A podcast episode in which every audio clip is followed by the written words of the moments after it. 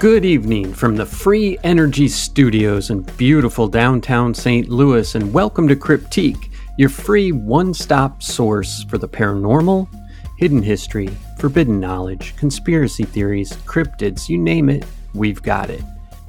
I'm joined as always by a man who doesn't keep up with the Joneses, he drags them down with him. Ryan, what's up? That's good. That's not bad, actually. That's a valid approach. That's the way to do it. So what what's new, man? Did you get to watch that Halloween movie? no, no, I didn't. I've been too busy. Halloween's been good for the bar, so Oh, I've been there good. a lot. People in costumes showing up. Not yet. People dressed kind of different, but you know, a lot of Halloween related stuff, a lot of Nightmare Before Christmas or Friday the 13th stuff. We are planning on doing a big uh like costume contest and I'm going to see tomorrow if I can license Rocky Horror to show. Oh God! It's a good End party movie. The world is here. It's a good party movie because it's, you know, it's Halloweeny and Is it? you just you don't have to watch the plot. You can just tune in for the music and whatever. Everybody likes it. Uh, no, I wouldn't go that far. All I right, hate apparently you don't like it. It's awful. It's the worst cult classic movie ever. Hmm. But you're right. A lot of people do like it. I'm thinking I might go Rorschach this year. What do you like think? like from, Watchmen. Yeah.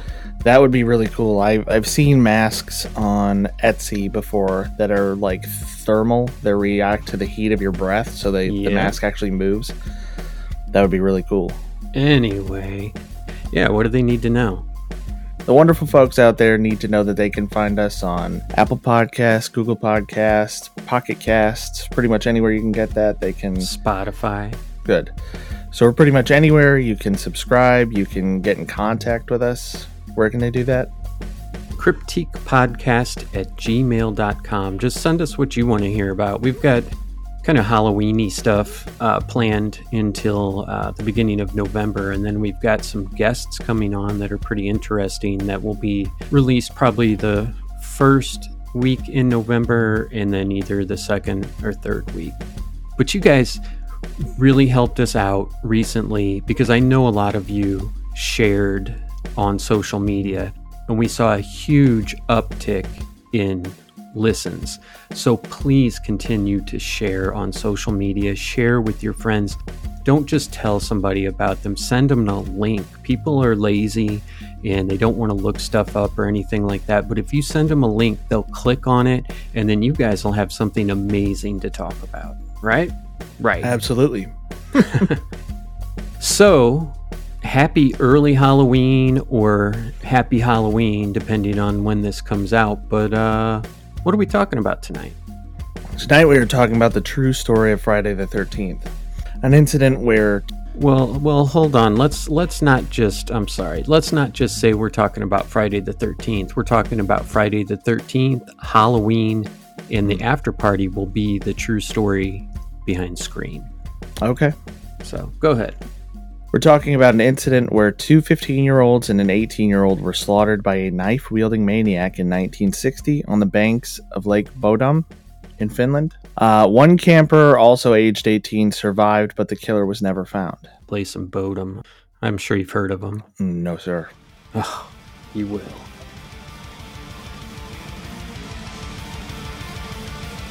All right, go ahead.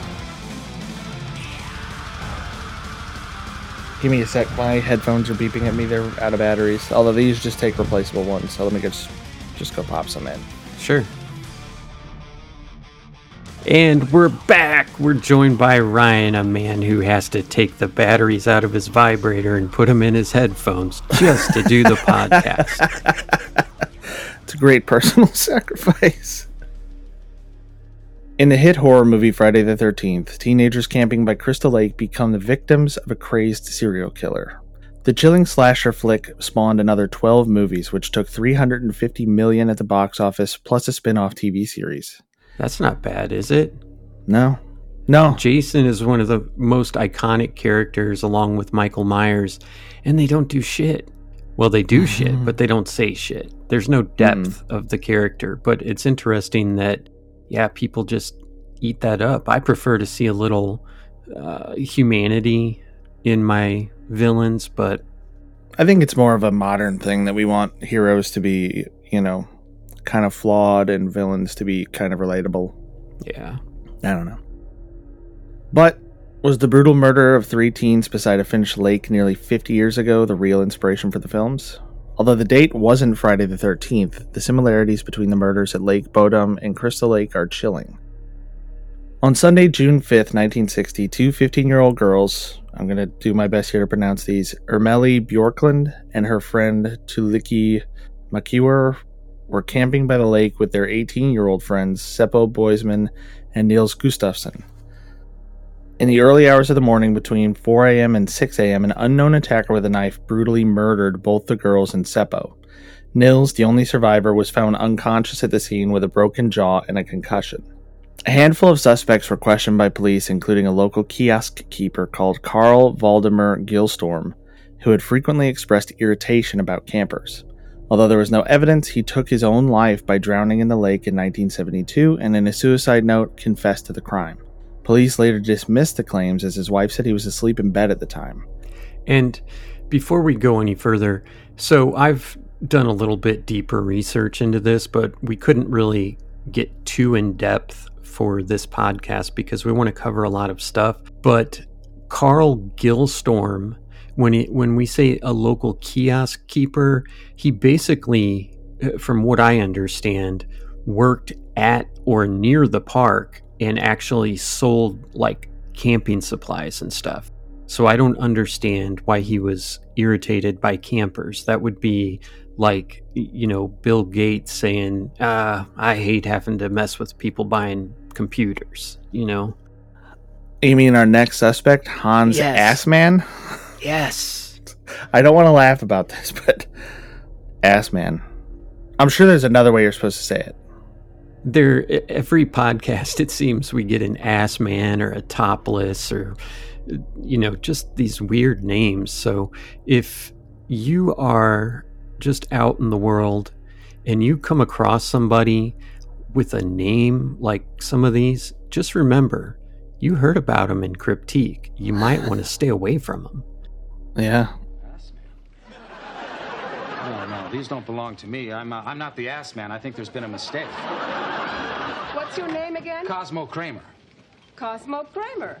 You are the ass man. So, Ryan, are you an ass man or a titty cat? I'm the ass man. There you go. The ass man KGB spy who had recently moved to the area from Germany and was rumored to have turned up at a hospital covered in red stains after the killings. You would think that hospitals are required to report to the police any like stab wounds or bullet wounds or anything like that. And wouldn't you think, like, hey, you show up covered in red stains, we need to take a closer look? You know what I mean? Like, Yeah, not just you- going to be like, oh, it's six in the morning, seven in the morning when he showed up covered in red stains. I mean, I, I would like to know what happened behind that as far as, eh, they're just red stains, you know. No, No don't big worry deal. about it. Yeah, that's a little odd. Although, I don't know. I mean, blood turns brown when it starts to dry. It doesn't really stay red. That's very true too. So maybe he was able to explain it as being like, yeah, it's not. I don't know. Yeah, it's paint or something like that. It, and- and that would be more believable at six in the evening or noon or something like that. But, you know, when you show up and you're like covered in red at six in the morning, yeah, I was getting an early start on the living room today. I mean, Mm, Right. I don't know. But Hans Assmann confessed in a suicide note, but police dismissed his version of events as they believe he was in Germany at the time. So far, we have two confessions, and the police are like, nope. But we always see, or at least I always saw in Exploring Evil, that they take so many false confessions and so many coerced confessions and stuff. It's just weird that they're like, no, you confess, but you didn't do it. I mean, you would think they'd want to close the case, and I guess it's good, you know, that they did their background and were like, no, this is a false confession. But Well, and So- this is the Finnish police too, right? right, right. So So kudos maybe to them. just a I little guess. different. Yeah. Uh, investigators were unable to find the murder weapon and found several baffling items missing from the tent, including keys to the teens' motorbikes, which were still at the scene. Ermella was stripped from the waist down, although there was no evidence of a sexual assault, and Nils's shoes were found hidden a quarter mile away. Kind of weird. In a bizarre twist, sole survivor Nils, who claims he remembered nothing from the attack, was arrested over 40 years later in 2004. Now married with children, he was put on trial and it was revealed that blood on the hidden shoes matched the three victims, but there was none of his own. So we said that he had broken jaw. He had a broken jaw. And so and I a mean, concussion. The prosecutors speculated that he had fought with Seppo, who had broken his jaw, and then he had murdered all three in a drunken rage. They oh, so he did have stab wounds. They claimed his own stab wounds could have been self-inflicted after the event. So that is interesting. If he did have stab wounds too and had no blood on his shoes, uh, I don't know. That could mean a lot of things. If if they were in the tent, maybe he didn't have his shoes on. Maybe he said it. You know, maybe his shoes were muddy and he left them outside the front of the tent. I've done that before camping. So, but the jury acquitted Nils, who was then paid thirty thousand pounds compensation for mental suffering caused by the remand. Hmm. The creators of Friday the 13th have previously said the series was not based on a true story, but there's no doubt the unsolved massacre at Lake Bodom bears some chilling similarities. What about Friday the 13th? Considering Friday the 13th as unlucky dates back hundreds of years, with the tradition said to have begun in the Middle Ages or even in biblical times. Some say the superstition arose from Jesus' Last Supper, where it is thought that there were 13 people present on the night before his death, which occurred on a Friday. One of the most common stories surrounding the origin of the superstition was when thousands of Crusader fighters were captured and tortured in France in 1307 on Friday, October 13th. In his Canterbury Tales, Geoffrey Chaucer also referred to the unlucky day, saying that starting a journey or a project on a Friday is bad luck. And according to Thomas Fernsler, I think that's how you pronounce that, a University of Delaware professor, the fear of the number 13 comes from it following 12, which is seen as a safer number. 12 is seen as a more complete number, and there were 12 apostles, and we have 12 months and 12 zodiac signs. As a result of the fear of the number 13, many buildings and hotels, such as the Carlton in London, skip having a 13th floor entirely. The number 13 is often associated with witchcraft, as it is deemed the number of witches you need to form a coven. And actually, earlier this year, I was in Florida for a wedding, hmm and I stayed in an Airbnb that was like in this giant condo building right on the water. Uh-huh. And I noticed that it didn't have a 13th floor either. Were you on the 14th floor? No, I was on like the 17th floor Yeah, never stay on the 14th floor if there's not a 13th floor. because that's the real 13th floor. I wasn't there a movie or a show where like part of the plot was that people found that there really was a 13th floor on this building Oh, I'm sure. and it was like totally I don't know, it was like abandoned and creepy or something. I, I don't know, maybe I'm making that up. I think CERN is on the 13th floor. Down. I'm going to tell you how Jason Voorhees inspired a real serial killer. And we're going to be discussing an article written by Jennifer Lind Westbrook. So, Jason Voorhees, the hockey mask clad killer of camp counselors and many others in the Friday the 13th franchise, may have been the inspiration for a real serial killer in Wales. In this case, we're talking about the reverse. We're not talking about what inspired the movie, we're talking about what some people claim the movie inspired. The original 1980 slasher film is about grief stricken Pamela Voorhees who terrorizes and murders a handful of teenagers at Camp Crystal Lake to avenge her son's drowning. Subsequent films reveal Jason is alive and a homicidal maniac who continues his mother's killing spree. The films span over three decades, making it one of the most enduring and highest grossing horror franchises worldwide. The movies have spawned a TV series, novels, video games, and comics.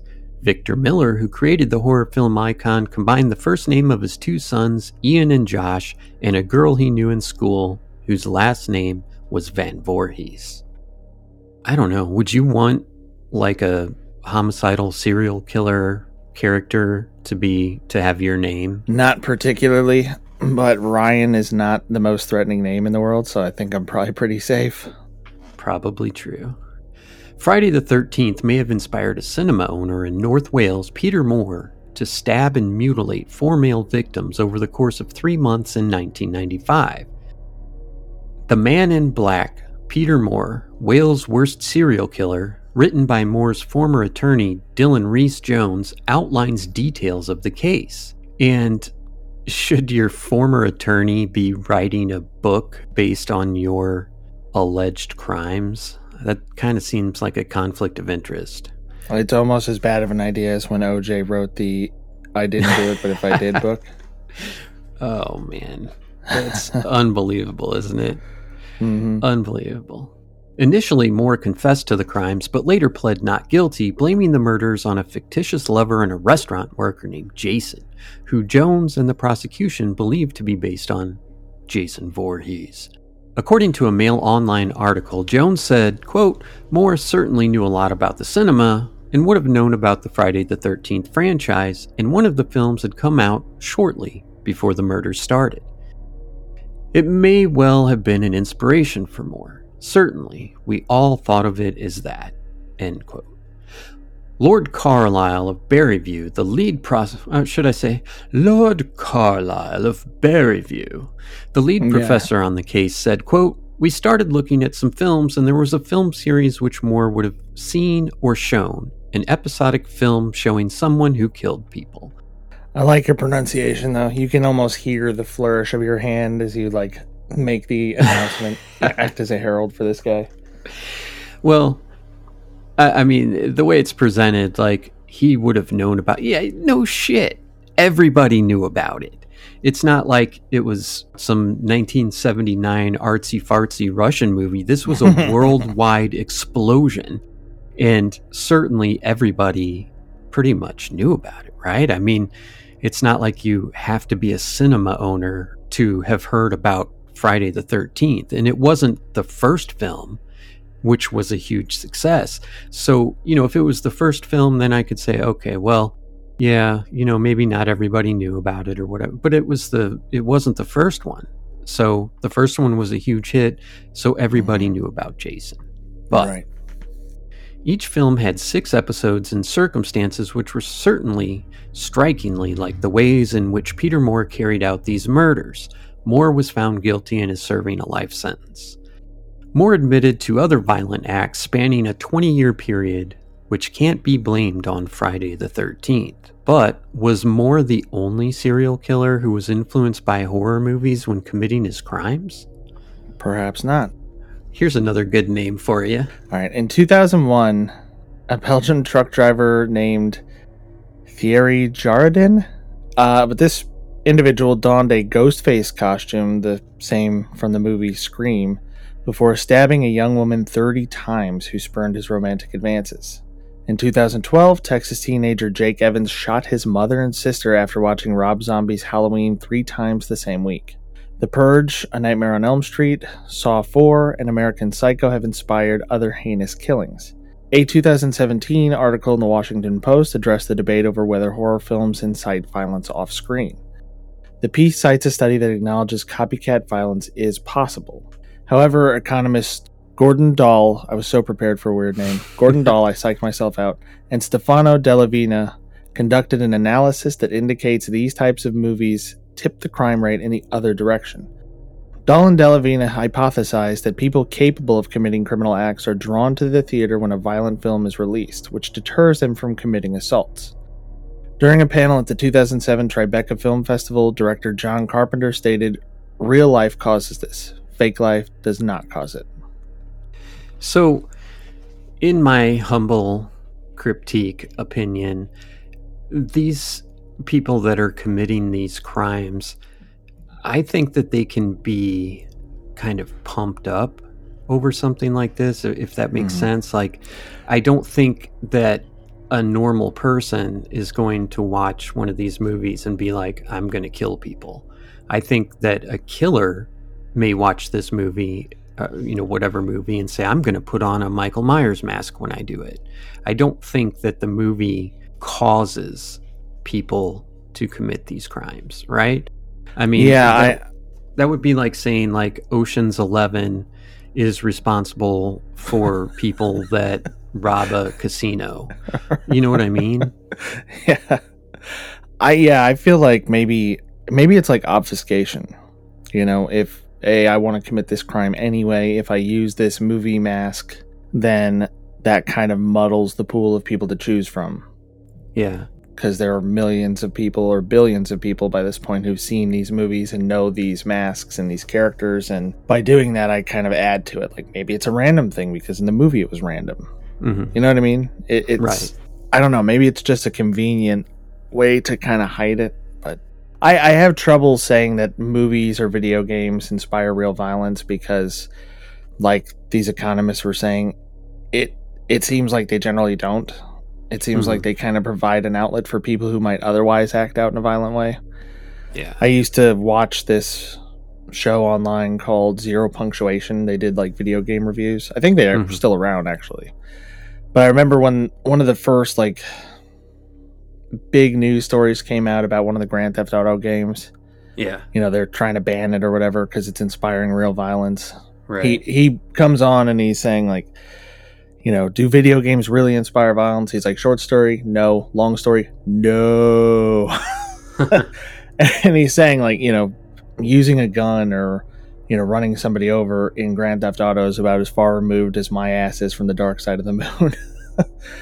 nice. but I mean, and he's, but he's, that's true. Is it? I I don't think necessarily that movies or video games inspire people and certainly not Grand Theft Auto, but you know, more realistic first person shooter games desensitize people to the violence. I don't think that they make people go out and necessarily shoot people, but I think that most people if you shot somebody, I mean, you would be destroyed people aren't unless they're in the military or, or, or you know they're like real life gangsters or something like that most people haven't seen violence like that but when you have some of these games they give a really realistic portrayal of what happens when someone gets shot and i think that it can desensitize people to that. So that's where i stand on it. Not a cause but a desensitizer. Yeah, I, I would agree with that. I think that's something that's kind of problematic. And I've said that for a while too. I don't know that I've said it on here, but I've said it on Movie Howl that, you know, I think it's really strange that you can show like any kind of violence on TV. You can show like a mangled dead body, hmm but you can't show like a nipple. yeah You can't show that, but you can show something that you would never see in your daily Right. life. Like Right. that would be horrifying and life changing if you actually came across it. hmm I just feel like it's very weird that sex is the thing that we're really afraid of, where sex is a natural thing that almost everybody does. You know, at some point in their life. I know there are people who are asexual or whatever who don't engage in it, but We've got an incel episode written that's going to come out probably in November, so we'll find out about that. Yeah, I mean, I think that's a good a good point. It's it, it is funny the things that we pick to censor and things that we deem okay for people to see. And it's not like it was when I was growing up because if I p- popped on channel 30 and they were showing a a scary movie or a you know a, a dirty hairy movie or something like that there would be stuff that was cut out of it but now kids can Hmm. go online and see anything at the click of a button including real life murders you know i mean there's people that uh, have like live streamed their murder spree on facebook so Mm. but anyway, um, yeah, as far as Friday the 13th, I, I don't know of any stories where people like put on a hockey mask and went and hacked up a bunch of kids. So to say that they inspired something because you watched it and because it was a murder. What is it that you always say? Correlation doesn't mean causation. Right. Yeah, I think if anything, like you're saying, it, it desensitizes people to it, which I do believe is a problem. Like, I don't think mm-hmm. it inspires somebody who. I don't think you take a peaceful person Right. and put them in front of a movie or a violent video game and they suddenly want to go kill people in real life. But I think Right. if you're somebody who's going to do that anyway, hmm and that movie or whatever doesn't serve as a like a release for you, then it might you might draw some kind of inspiration from it, or you might choose just your disguise or some way to hide your crime from that. and something that you know would immediately strike fear into people. That's why ninjas wore what they wore and why SWAT team wears what they wear. Uh, and I know that, yeah, SWAT team's going to wear night vision goggles. You know, Navy SEALs are going to wear night vision goggles. I'm talking about the all black, all you can see is the eyes. There's been scientific studies that say that gives you an extra second, one second of reaction time that it takes that person to process what they're seeing as opposed to just seeing, you know, a guy in a jacket and jeans. And Mm. I mean, a second in a gunfight is life and death. Right.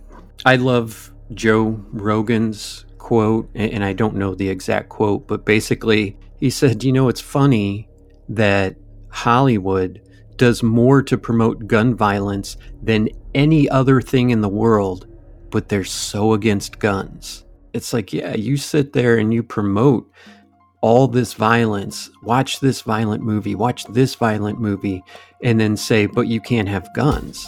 It's like, dude, you're the one that's getting people hyped up about it. All right, you want to take us to the break?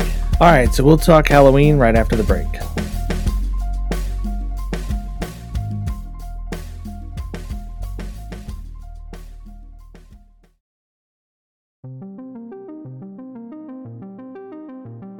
Hey, my name is Ryan, And I'm pretty sure I'm Joe. and we are the hosts of Movie Howl, a podcast all about movies and pop culture. We're two buddies who talk about this stuff anyway and wanted to share our own madness with all of you. Yeah, we have these discussions anyway and rant and rave about movies, TV, and pop culture in general, so why not share it? The objective of Movie Howl is to bring you reviews and discussions of flops to avoid, new stuff to see, and hidden gems that might end up being your new favorite.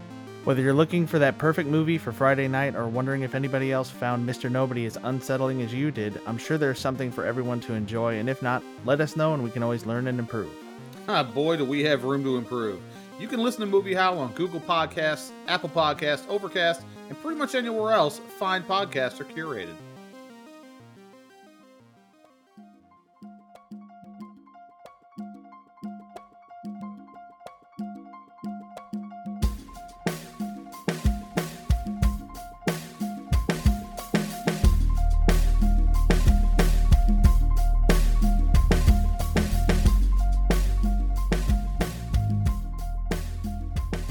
Welcome back, Crypt Keepers. Tell us the untold story of the real person who inspired Halloween's Michael Myers. It involves a Kentucky college student, a mental institution, and a 12 year old boy with evil eyes.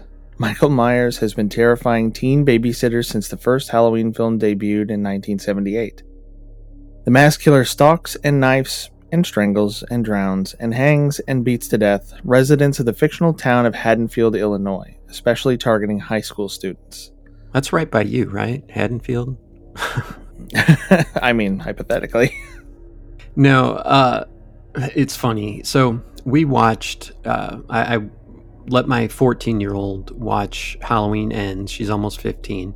But, um, you know, like five minutes into the movie, she's like, I get it. A crazy guy in a mask with a knife scaring babysitters. It's the same thing as every other horror movie. And I'm like, yeah, but this came out in, well, it was 1978, and they kind of originated yeah, it's like this is the OG. Right. So you know, we we cut them cut them some slack. Um, But this month, the iconic character returns to the big screen in Halloween, a direct sequel to the original film of the same name and the 11th installment in the Halloween franchise.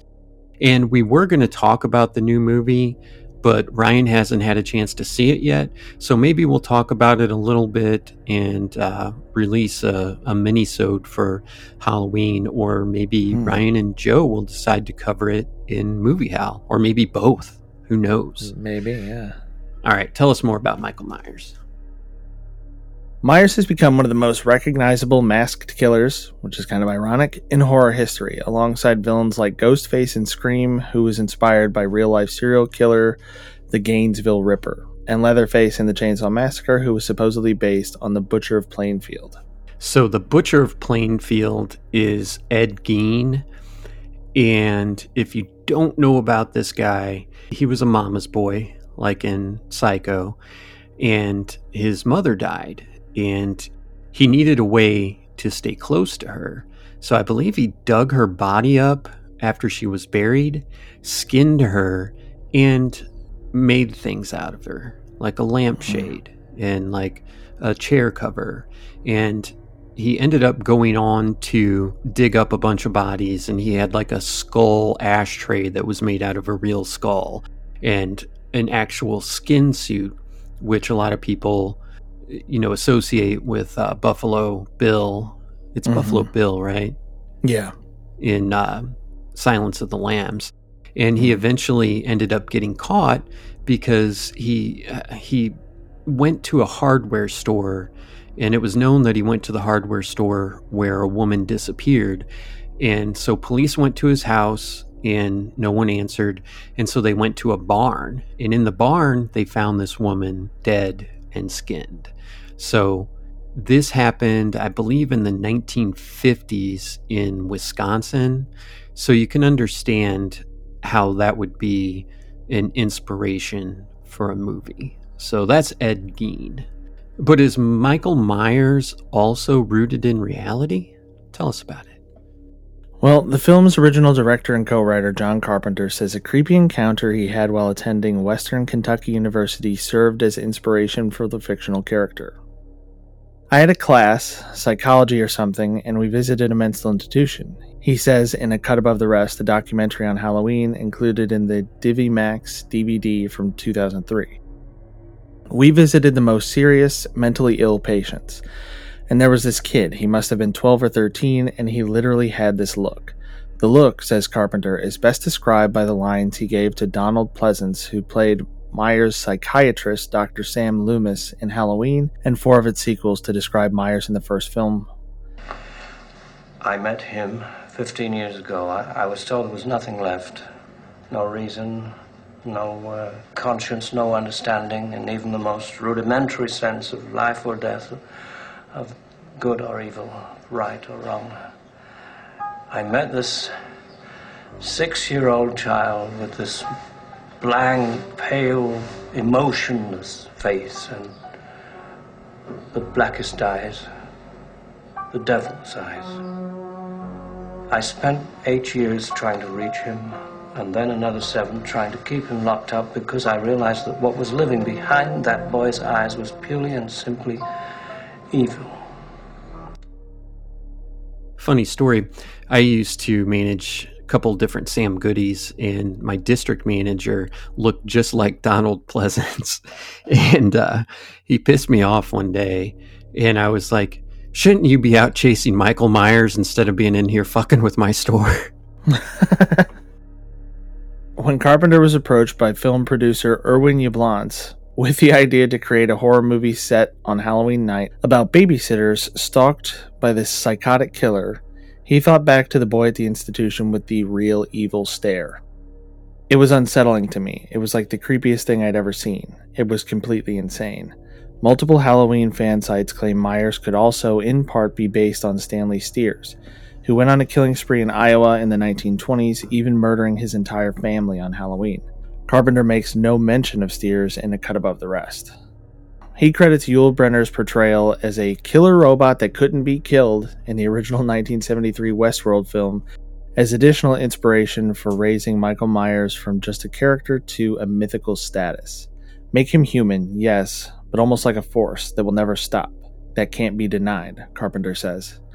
Carpenter says he and Yablans fleshed out the character over tuna fish sandwiches one day. Tuna fish sandwiches Barf. tuna fish sandwiches scare me more than Michael Myers. Did you write that line in? Yes. Yes. Tuna fish sandwiches scare me more than Michael Myers. Yeah, tuna fish sandwiches smell like sewage to me. I Yeah, realize that awful. that people have sort of a different um, sort of configuration of Mhm. taste buds and like Oh, yeah, okay. the way their senses work. So it probably doesn't smell that way to other people, but I know a lot of people who are like, no, that smells like a porta potty at a like an outdoor concert.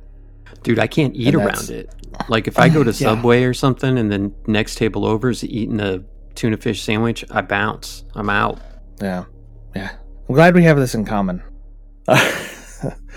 they chose the name Michael Myers in honor of the European distributor of Carpenter's previous film, Assault on Precinct 13. They agreed on a $320,000 budget and recruited young, then unknown actress Jamie Lee Curtis, daughter of Psycho star Janet Leigh, Lee, Lee, Leigh, Mm, Janet Leigh, Lee, Janet Lee. to play high school student Laurie Strode.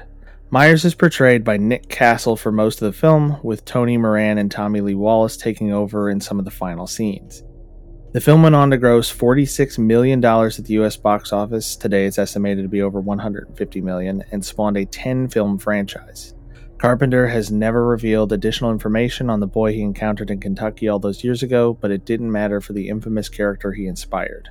Michael Myers hasn't evolved as a character in any way, shape, or form since 1978. He's the essence of evil, according to David Gordon Green, who was speaking with the LA Times. He has no character, he has no personality, he has no interests, he never has. He's someone that is moving forward and reacting to the world around him, but not with any sort of conscious objective. And how the world around him reacts to his behavior is where our story comes to life. What I think is awesome about Halloween Ends is okay, so we can assume in 1978 when the film came out, and I know that, like in Rob Zombie's Halloween, which is amazing, I, I love his so much more, but by the end of the film, we can say he's 18 to 20, right? We can agree on that. He's a grown man Mm-hmm. now we're what 44 years later and he Mhm. acts like an octogenarian. Like the sit-up scenes they're a little bit more oh and he gets up off the floor Whew. and he's just like this old dude which i absolutely loved. But anyway final thoughts on michael myers and halloween? I, I, my thought is it would be funny if that kid saw that, like, and recognize that that was him he was talking about, the kid from the the asylum with the look, mm-hmm and he was like, "What? I ate Taco Bell that morning. I had an upset stomach. Like that's what, like, Somebody fed me tuna fish. yeah." He's sitting at home with like his wife and kids, having like an idyllic like breakfast, and they're watching this thing on TV about it, and he's like, "What?" when he, when he realizes they're talking about him. Yeah. It's like they thought that about me just because I had a blank look in my eyes. I mean, Mhm. odds are he was juiced up on all kinds of meds too, so that'll do something for your look. So, what franchise do you prefer? Do you think that uh, Friday the 13th or Halloween is better? I don't know. That's a it's a tough question. I would say probably probably Halloween. Agreed. Just I mean based on what I remember as a kid, like that was the one that kind of affected me more. You know what, uh, where Michael Myers' mask came from? Yes, I do. It was a Captain James Kirk mask painted white. Yep. Because the awesome. the direction just called for like general nondescript like male features. Uh-huh. So it was just yeah. Captain Kirk. Yeah, and the scream mask was apparently just an off the shelf mask that I think the directors or or some like one of the producers maybe was like, No, I don't like this at all. But they wound up they were like, No, it has to be this. Yeah. So no, I fought for it. love, I love the Scream mask. I've actually got one on a uh, fake head right here, not a real head, fake head on my Sure. desk. Um, I agree. I, I think that Michael Myers is is better, but if you are looking for a bladed weapon, a machete is the best thing you can have. A lot of people talk about, like, oh, I've got a samurai sword and stuff like that. And it's like, dude, I've got a samurai sword too. It is a different thing. You do not use a samurai sword the way you use a machete. You have to have skills to do it because it's a it's like a swipe and slice. It's not a chop but a machete is weighted perfectly and uh, i mean like ms13 and gangs like that use it they just you know one chop you can take somebody's arm off Hmm. and all the, they all use and scream 2 uh, they use these you know either a butcher knife from the kitchen which is you know interesting that's one of the uh, first films you know the halloween films that i actually saw where the guy, you know, took the weapon from the house or whatever. And then in Scream, it's just like a nondescript hunting knife. And in reality, when you use a knife like this, it, it's not meant for that.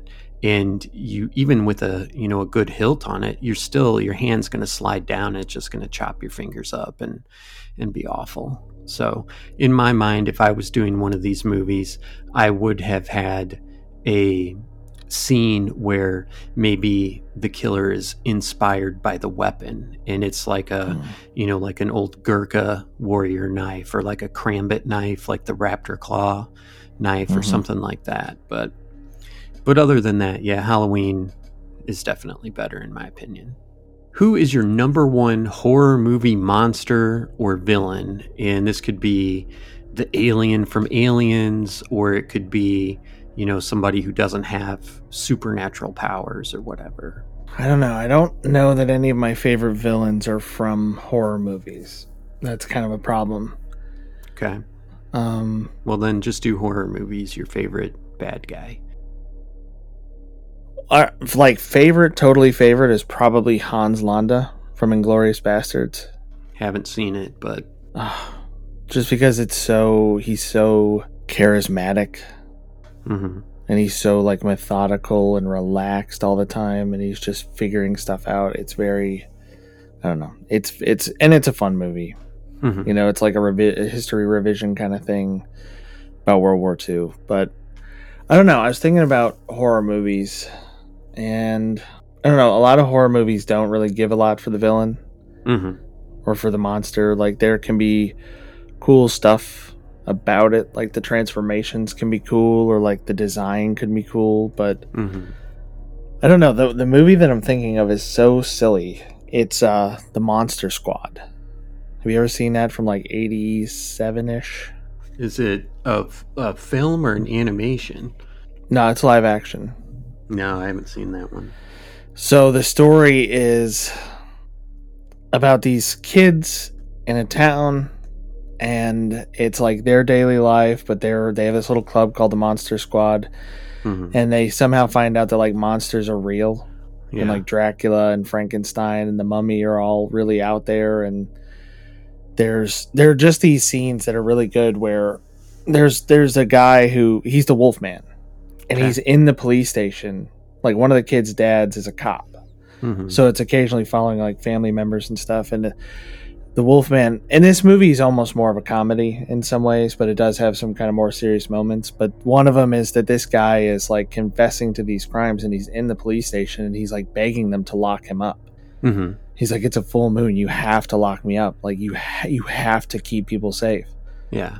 and then I think he winds up transform like partially transforming in the they're they're just like you know you're just a lunatic. Get out of here. And I think he winds up killing a couple of the officers or there's a part where Dracula shows up and Dracula is very you know Bela Lugosi Dracula. Yeah. he's got the cape and you know he's dressed like an old count. But there's a point where the police realize that something's going on. And they show up to this scene and Dracula is just walking down the middle of the street with all these police around coming at him trying to hit him like shooting at him. And he is just wrecking them Yeah. and it's f- kind of fantastic because it's like it, it's like the you know what would happen if Dracula was just out in the open Yeah. as opposed to you know hiding and being part of like high society and trying to be secretive about what he's doing. It's like, oh, he would just wreck fools. That's what he would Yeah. do Yeah. because it's Dracula. But Yeah. yeah, I mean, it's it's silly, but that's one of the villains that I'm going for. That yeah, I think the way they portrayed him there as being, you know, kind of silly from the perspective of being out of time, but just like completely ruthless Yeah. and yeah. So I mean, maybe Dracula like across different movies, or even Nosferatu from back in the what like 28 or whenever that movie was made. now, have you seen Morbius with Jared Leto? I have, yes. we did a, I think we did a Movie Howl episode about it. Did you? What'd you guys think? Pretty rough. Now go now go listen go listen to that podcast, but just give me a, a quick rundown of what you thought. uh, man, I thought a lot of things.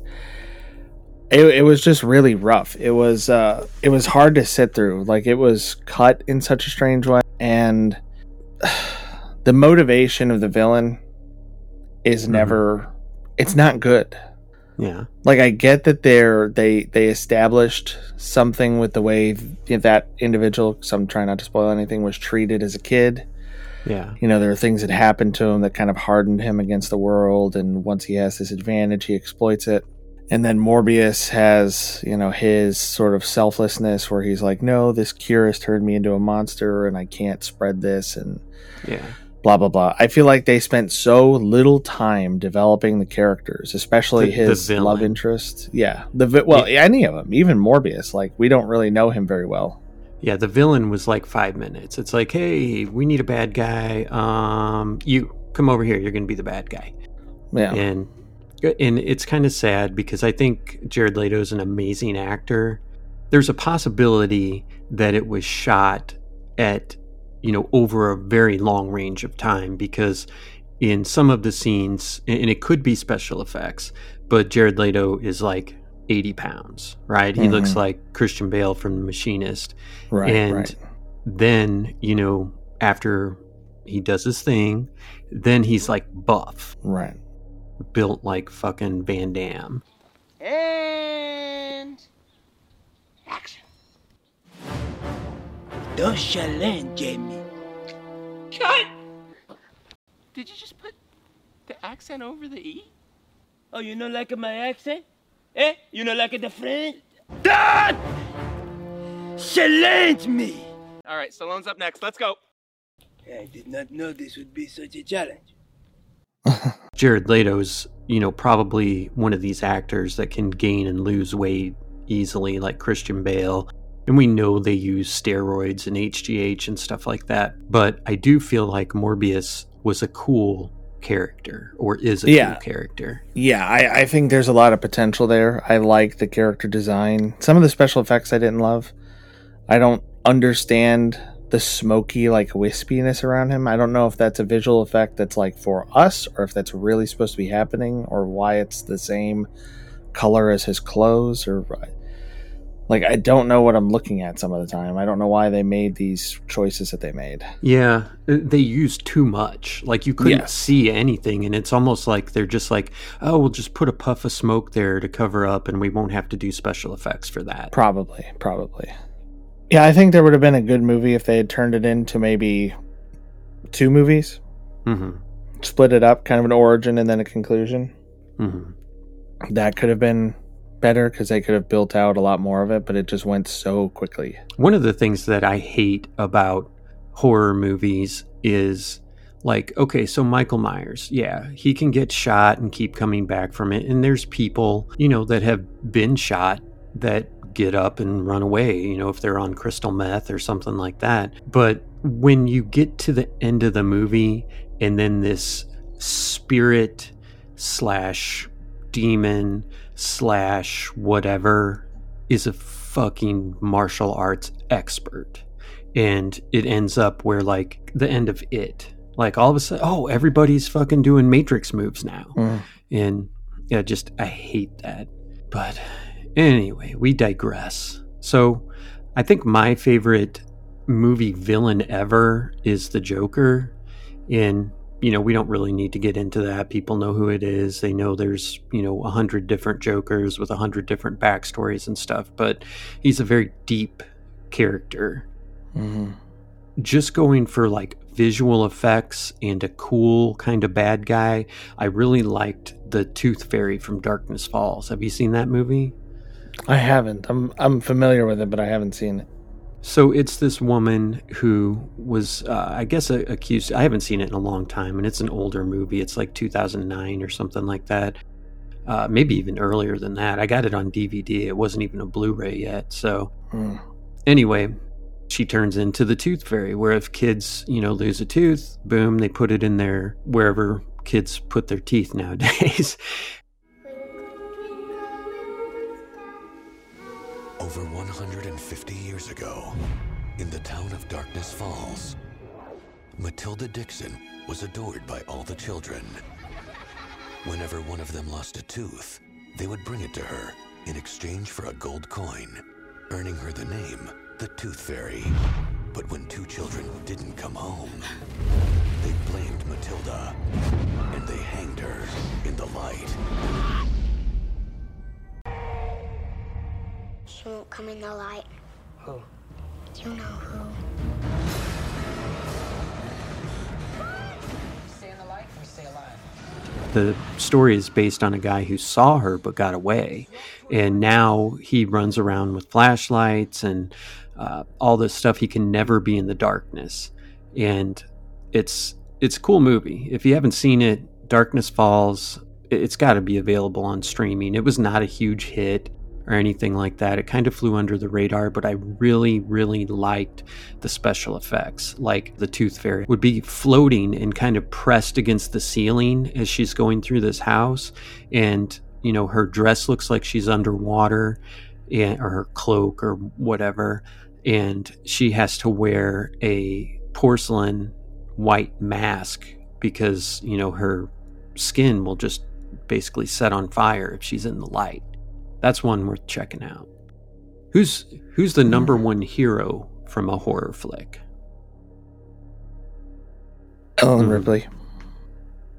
I would say just because it's such. that's an- from the alien movies if you guys don't know Mhm. Yeah, it's such a non-obvious hero, hmm and I've read that that was part of the the decision making process when they were writing and casting everything. Like you want to have all these like big, you know, military dudes, and then have them all get killed off, and then it's Ripley who's left, who's like steps up, and I really like that. Yeah, I mean it's just a more compelling story than most, or more more compelling turn for a character, like a Mhm. development. I mean, it's almost like uh, I guess you could say the same thing about Sarah Connor, uh, what's she from Terminator. okay yeah I don't know if you'd consider Terminator a, a horror movie. I, I don't think so, but i'd call it future history but uh yeah i don't know. It's it's kind of hard for me. I do like laurie strode because she's just a normal badass chick and she doesn't start out that way but you know she develops into this hardened badass chick and i really like her. Obviously i mean it's a sci-fi movie but neo is obviously got to be up there for a Mm. hero. Yeah, I do like the priest from The Exorcist. He, he's kind of a different kind of priest, right? Like he's like, dude, I'm all about boxing. I'm all about physical fitness. I take care of my mom. I'm I smoke. I drink. All that stuff, and then ends up sacrificing his life in the end, which I thought was a the kind of priest you want. Mm. You want a normal guy, right? For your priest, you don't want a guy that's like holier than thou. Uh, you want a guy that has been through the same shit you've been through, a guy that is a regular guy. So hmm those are my guys. What's the worst horror movie you've ever seen? There's so many. there's a lot. Yeah, I want to say, um, I want to say Morbius, but it's not really a horror movie. No, I mean, not really. I think one of the, I think one of the best and worst horror movies I've seen, all in one, is uh, oh god, what's it called? House on Haunted Hill. Is it the one the that remake, the the newer one with like Geoffrey Rush and? Yeah. whoever else. They they, I think even Chris Kattan was in that. And he's like the caretaker of the house. Yeah. Uh, but there are a couple choice. scenes that that are really really good. Like there's a scene where they're walking through the house because they're there for like a party or whatever. You know, some rich people and their guests. Mhm. And there's a point where a couple of them are walking through this old asylum or whatever, and they do, you know, a decent job of giving you some exposition on what the history of the place was. You know that there was this doctor conducting these like horrific experiments and killing people and all this stuff. And there's Mhm. a point where they walk into this room, and the girl, the main girl that you're seeing it from at this point, is looking through the screen of her camera. So that's what you're seeing Right. And she sees like a guy strapped to a table like gagged but you can hear that he's like trying to scream and the doctors like the doctor and the nurse are leaning over him and like starting to cut into him as he's like writhing on the table. Mhm. and then she like the camera like she, her perspective shifts from like looking at the camera screen to like kind of looking up and over it. Mhm. and the room is empty. And she looks back and that's still happening. The sound is still coming through the camera. And suddenly and very slowly the doctor and nur- nurse both just turn and look and it's so goddamn creepy and i love it there are a couple things like that in that movie that are so creepy Mhm. but the problem with that movie apart from chris Kattan, Mhm. Is that at the end it just evolves into this awful like goosebump style Mhm. you know the monster's just out Yeah. like the main thing is just out and coming at them and they have like a chance to get out and escape and everything's going to be okay if they can just do this one thing i don't know it just takes like all this really slow good build up and just waste it Yeah. so quickly So there are apps that you can get on Roku, and some of them are just like all horror movies.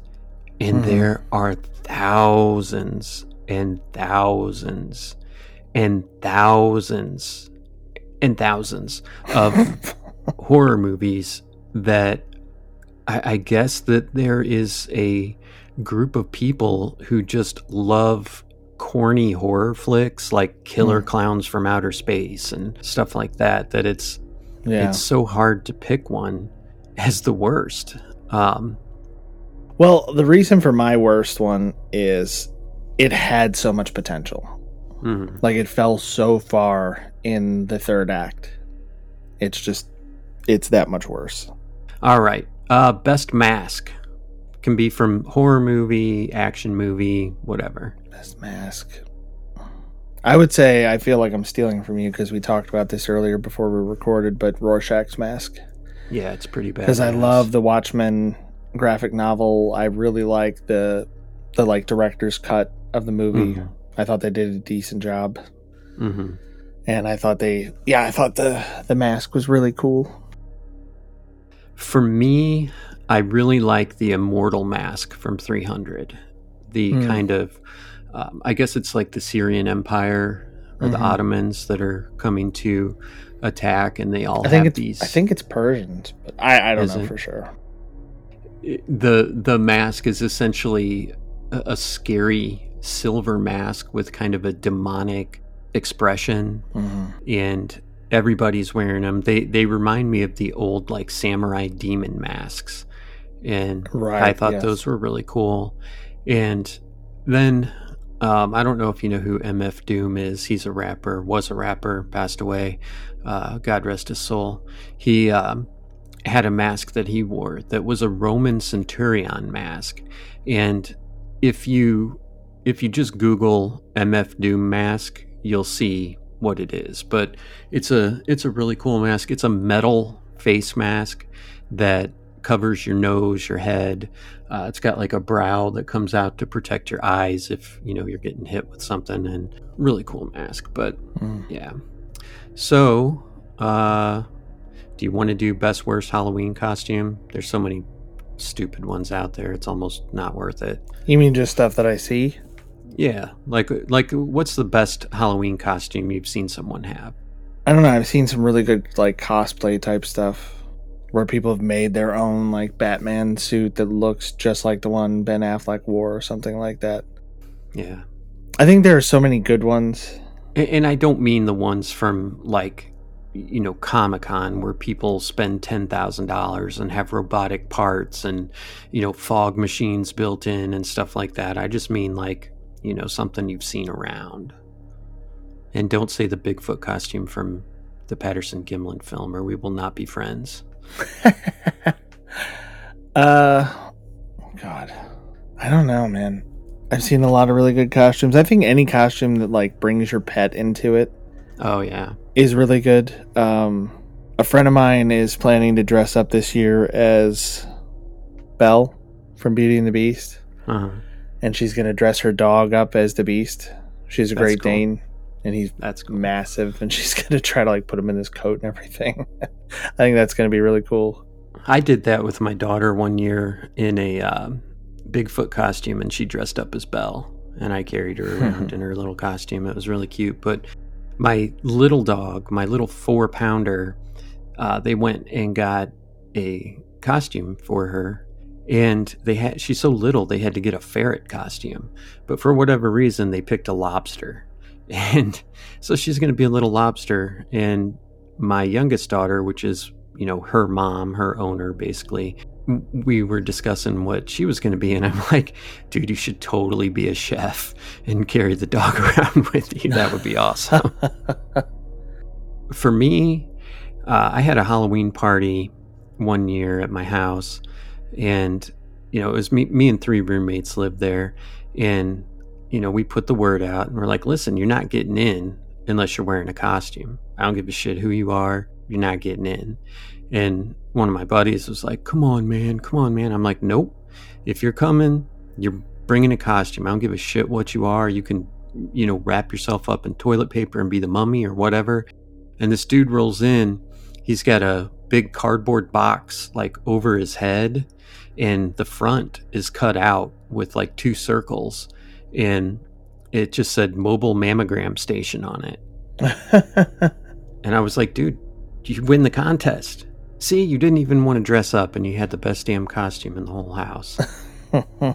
and uh, one of the girls that came came as one of the Austin Powers chicks that uh, she had uh, gun barrels on her nipples. oh, the That was pretty fembots, cool. yeah. yeah. Yeah. So that was cool too. But Yeah, that's pretty good. I think I think the like sexy costumes I'm tired Hmm. of.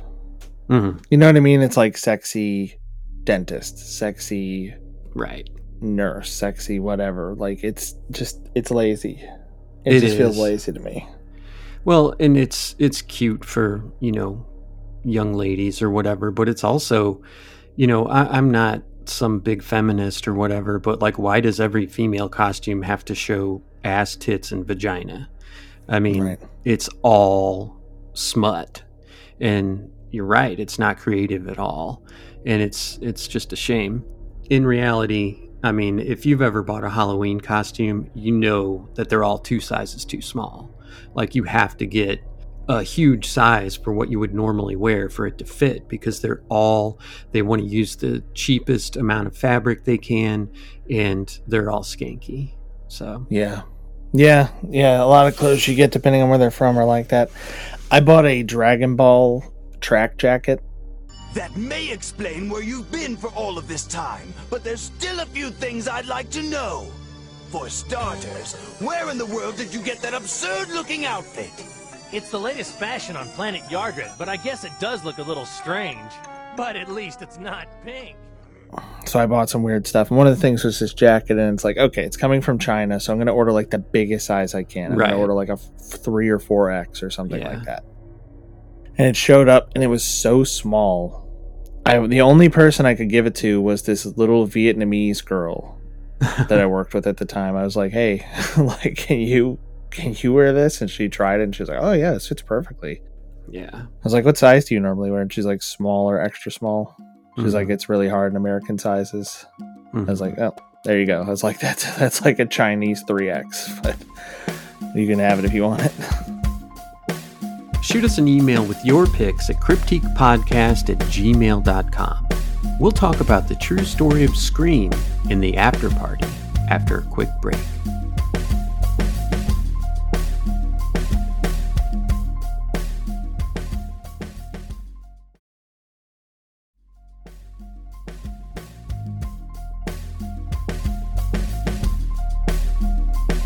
Welcome back, Crypt Keepers. So, the horrific true story behind Scream, how the Gainesville Ripper haunted the whole college town. Some real life crimes are as nasty as anything the most imaginative storyteller could dream up. In Kevin Williamson's case, it was one of those especially haunting cases that planted the seed that became his script for Scream, the hit 1996 teen slasher flick that liberally sprinkled the old horror tropes with comedy and meta commentary on the genre itself. The Wes Craven directed blockbuster starring Neve Campbell, Courtney Nev Cox, Campbell. whatever, and David Arquette spawned a now five film franchise with It's Been Long Enough, so we'll call it Scream again. It's so true. And what's scarier than gruesome psychotic movie behavior that's rooted in reality? Though the characters and setting for the Woodsboro murders were all his own, Williamson's creativity is said to have been piqued by a 1994 episode of ABC News Turning Point about the serial killer dubbed the Gainesville Ripper. That may feel like ancient history now, the original Scream is 25 years old. When the show aired, Danny Rolling had just been sentenced to death for his grisly murder spree. What is it that makes someone able to descend into such inhumanity? Asked former Florida State Senator Rod Smith, the prosecutor who secured a death sentence for Rolling. Discovery Plus special Scream The True Story delves into the possible driving forces behind the killer's unfathomable acts. And I want to jump in here real quick. I tried to watch that last night, and it starts off with a paranormal investigator and a psychic. And I'm like, come on, man. This is not the true story of Scream. The true story of Scream is Daniel Rolling. And Right. you're bringing in a paranormal investigator and a psychic saying, like, oh, there's this here, and then he's still present over here. Come on, man. Just tell me the fucking true story. Right. Though it took months to find him, it took just a glance at the first crime scene for authorities to know they had a monster on their hands. I don't think it takes a rocket scientist to figure out that anybody that commits homicide using mutilation is a pretty sick individual, and it's somebody we want to get off the streets very badly. Alachua County Sheriff's Department spokesman Spencer Mann told the Washington Post in August 1990 the discovery of five bodies in three days already attracting national attention. The first gruesome scene was uncovered on Sunday, August 26th, after Christina P. Powell's parents, unable to reach her on the phone, showed up at the off campus apartment complex where their 17 year old daughter lived with fellow University of Florida freshman 18 year old Sonia Larson. Classes were scheduled to begin the next day. When no one answered the door either, they asked a maintenance worker to let them in, but the building manager said they should wait for police to arrive. When the officer went in, I followed him in the apartment and I saw the young lady on the bed, and I just turned around and walked out. Betty Kernet, the manager, recalled to ABC News in 2020. My maintenance man unfortunately ran down the stairs screaming, Oh my god, and came out and threw up. He hasn't been watching enough uh, uh, enough of these crazy video games, apparently. Right. And the sad, sad part about it is that we had the parents behind us on the stairs. Powell had been raped and stabbed to death, her mutilated, partially clothed body lying on the living room floor. Larson was on an upstairs bedroom, nude, lying back on the bed with her feet on the floor and her hair fanned out. Journalist John Donnelly, who covered the story for the Miami Herald, told ABC News. There was evidence that both girls had been bound with duct tape at some point, but the killer who wedged a screwdriver into the front door jamb to break in had taken it with him.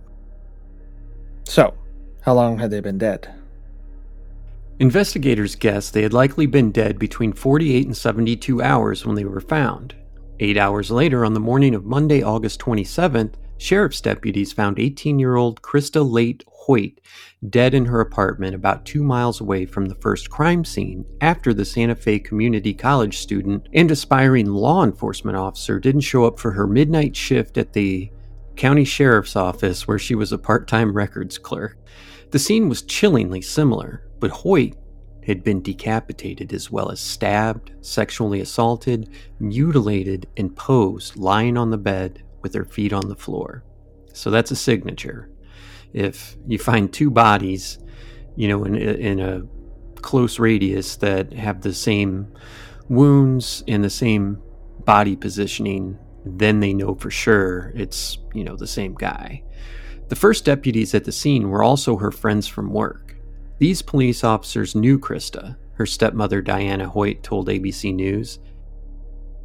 They told her dad Gary she died right away from the first stab, which was the truth, but there were many hours before that. Tracy Paules and Manuel Taboada, both 23 and friends since high school, were found dead in a ground floor unit at the Gatorwood Apartments, another student friendly complex, on the morning of Tuesday, August 28th. Defensive wounds indicated that Taboada, who was enrolled at Santa Fe City College, had tried to fight the killer off before he was stabbed to death. Paules, a pre law senior majoring in political science at the University of Florida, was posed on the living room floor. She had been raped, and there were traces of tape on her wrists and mouth, as well as soap on her lower body, presumably to wash away any evidence. We have every reason to believe the murders are probably all connected to one or two suspects, Gainesville Police Chief Wayland Clifton told reporters. Who did it remind people of? Anyone who'd been around then couldn't help but think about serial killer Ted Bundy whose cross country reign of terror only came to an end after he'd beaten two Florida State University sorority sisters to death and killed a 12 year old girl in the course of a month in 1978. That's what we're all saying. It's another Ted Bundy on the loose. Jana Walker's an 18 year old UF freshman told the Washington Post. Some sicko. Authorities tried to reassure the thousands of UF Gators and other residents of the city, known for its raucous college scene but also heralded by Money magazine earlier that year as the number 13 best city to live in the country, that there was no reason to panic. Still, countless freaked out students left town. The university extended the deadline to add and drop classes to September 7th, postponed tuition due dates, and offered off campus residents a chance to move, at least temporarily, into a dorm where there was increased security. UF Student Nighttime Auxiliary Patrol recruited dozens of new volunteers, and Santa Fe Community College instituted its own campus security program. Students could also call home from school using several new toll free hotlines rather than pay expensive long distance charges. And so the most terrifying fall semester ever began. Detectives on the hunt for a serial killer and students afraid to go anywhere alone, or be home alone, or sleep through the night. Every strange noise prompted a call to the police. Some young women started keeping steak knives by their beds. Gun and mace sales went up. People wondered if there wasn't one but two killers on the loose, figuring all that carnage probably couldn't be the work of just one person. There was no precedent for this scale of tragedy, at least in my experience. Art Sandeen, vice president of student affairs at the time, told the Gainesville Sun in 2005. Parents and students didn't know what to do. A double murder occurred in early September in Melrose, Florida, about 17 miles away. Unrelated, but it scared the crap out of everybody all the same. In 2010, Gainesville attorney Rod Smith said, It would be hard to replicate today how out of hand it got for a few days. And in the days, weeks, and months after Larson, Powell, Hoyt, Paules, and Taboada were killed, everyone was a suspect as law enforcement from all over Florida swarmed the city. In the space of three days, we have five students dead. The serial killer is on the loose. There are now more than 100 law enforcement officers working in search of a serial killer. The one piece of evidence, this audio cassette that changed everything. The killer singing hauntingly, revealing his story. It's eerie because you know what he's talking about. This man was just pure evil. Well, not everyone, but a later tally put the number of names on the investigators' radar at one time or another at 675. That would be hard to investigate that many people. Yeah. We see police task forces set up and stuff like that, but I, I mean, that's just, it's so much to sift through and it takes time. Even if you had 675 investigators on the case, it would still take them a few days, maybe a week, to go through and clear these people or, you know, try and place them at the scene or whatever. So it's crazy. Mm-hmm. A multi agency task force conducted hundreds of interviews, sifted through 18,000 pieces of evidence, ran DNA samples, and tracked the flood of tips phoned in by those who were sure they had crossed paths with the killer. Some investigators thought they had two, naming a suspect barely 48 hours after the last two bodies were found an 18 year old UF freshman who had been seen wearing fatigues and walking around campus in the middle of the night with a hunting knife. It wasn't until January of 1991 that Danny Rolling, a 37 year old drifter and career criminal from Louisiana, already a person of interest in the 1989 triple murder, popped up on their radar. And it wouldn't be several more months before it was publicly known that there was a prime suspect. But at least authorities had no trouble finding him as he was already in jail. He was found guilty and died via lethal injection in 2006. Adios, amigo. I'm not a big proponent of the death penalty because there's a lot of cases where I think people are wrongfully convicted. Right. In this case, I, I mean, the evidence was overwhelming, and I know it cost the state more to, you know, put someone to death than it does to keep them in prison just based on all the, you know, the court time and appeals and stuff like that. But, you know, if somebody deserved it, well, Ted Bundy, Danny Rolling, I mean, you're not going to be able to rehabilitate somebody who rapes, mutilates, tortures, decapitates. You're not going to be able to rehab that person. They're never going to be safe to be on the streets, and they're probably not safe in prison either, uh, as far as, you know, killing other inmates. So, and I know people are like, well, fuck the other inmates, they're in prison too. And it's like, well, dude, this guy could have gotten busted selling weed. He doesn't need to be killed by somebody in prison. Right. Anyway, final thoughts? Kind of in the mood for a, a horror movie now. Hmm. You know, I think my uh one of my favorite horror movies is probably unfortunately one of the scarier ones I've seen. Mm-hmm. Kim does not watch horror movies, but she agreed to watch one with me, so I had her watch The Fourth Kind, Mm. which is really freaky, particularly because it's all based on things that have actually happened. The one where he was abducted by aliens, is that what you're talking about? Yeah, it's a movie from 2009 with uh, Mia Jovovich and a bunch of other people, but they they they're all like it starts off with them saying, you know, I'm this person, I'm playing this person. I'm actress Milla Jovovich, and I will be portraying Dr. Abigail Tyler. This film is a dramatization of events that occurred October 2000. Every scene in this movie is supported by archived footage. Some of what you're about to see is extremely disturbing. I wake up in the middle of the night almost every night. And there's nothing unusual waking you up. There's one thing. There's an owl at my window. An owl. His eyes are big. A white owl. Just looking at me. Had you ever seen it before?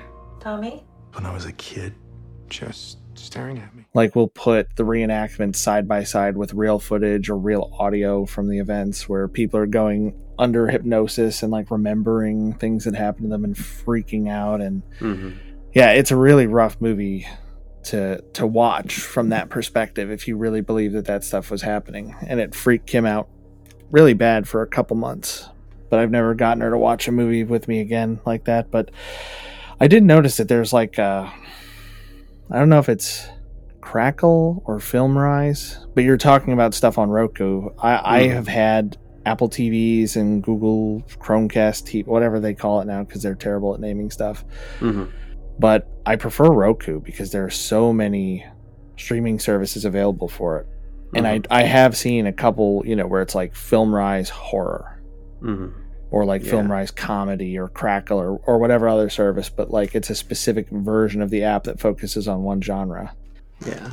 No, that is a scary movie. I, I just looked it up. I do remember it now with the owls. Mm-hmm. Good stuff.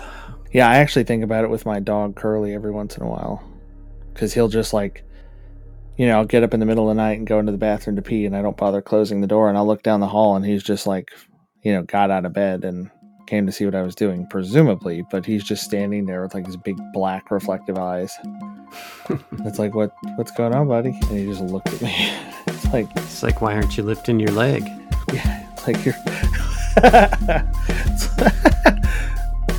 yeah, it's like that. There's an episode of Rick and Morty where they put this helmet on their dog, or somebody puts a helmet on the dog that makes it really smart. And the dog comes into like the daughter's room, Summer's room, in the middle of the night, and she's like, "He's like, where are my testicles, Summer? they have been removed. Where are they?" and he's like awesome. realizing how he's been treated as a dog. But yeah, I'll be like, "Hey, man, are you Are you okay? And if he just stands there, I'm like, Are you a screen memory right now? like, get over here so I know you're real. That's pretty cool. I, I think that the Scream movie was probably more based in reality than the others.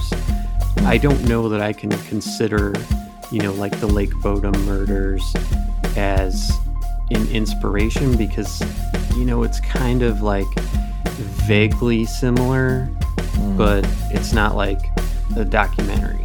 Right. Well, that's all we've got for you tonight on Cryptique. Thanks for listening. Ryan, tell them what they need to know again. Tonight, we want you to tell a friend, just share the podcast with someone. Everyone likes scary movies on Halloween, right? Right. So, like we said, just share the podcast. Just click that share button and, you know, send this to your friends and your enemies because it's pretty scary. Our pronunciations definitely are. Yes. Good evening, Crypt Keepers.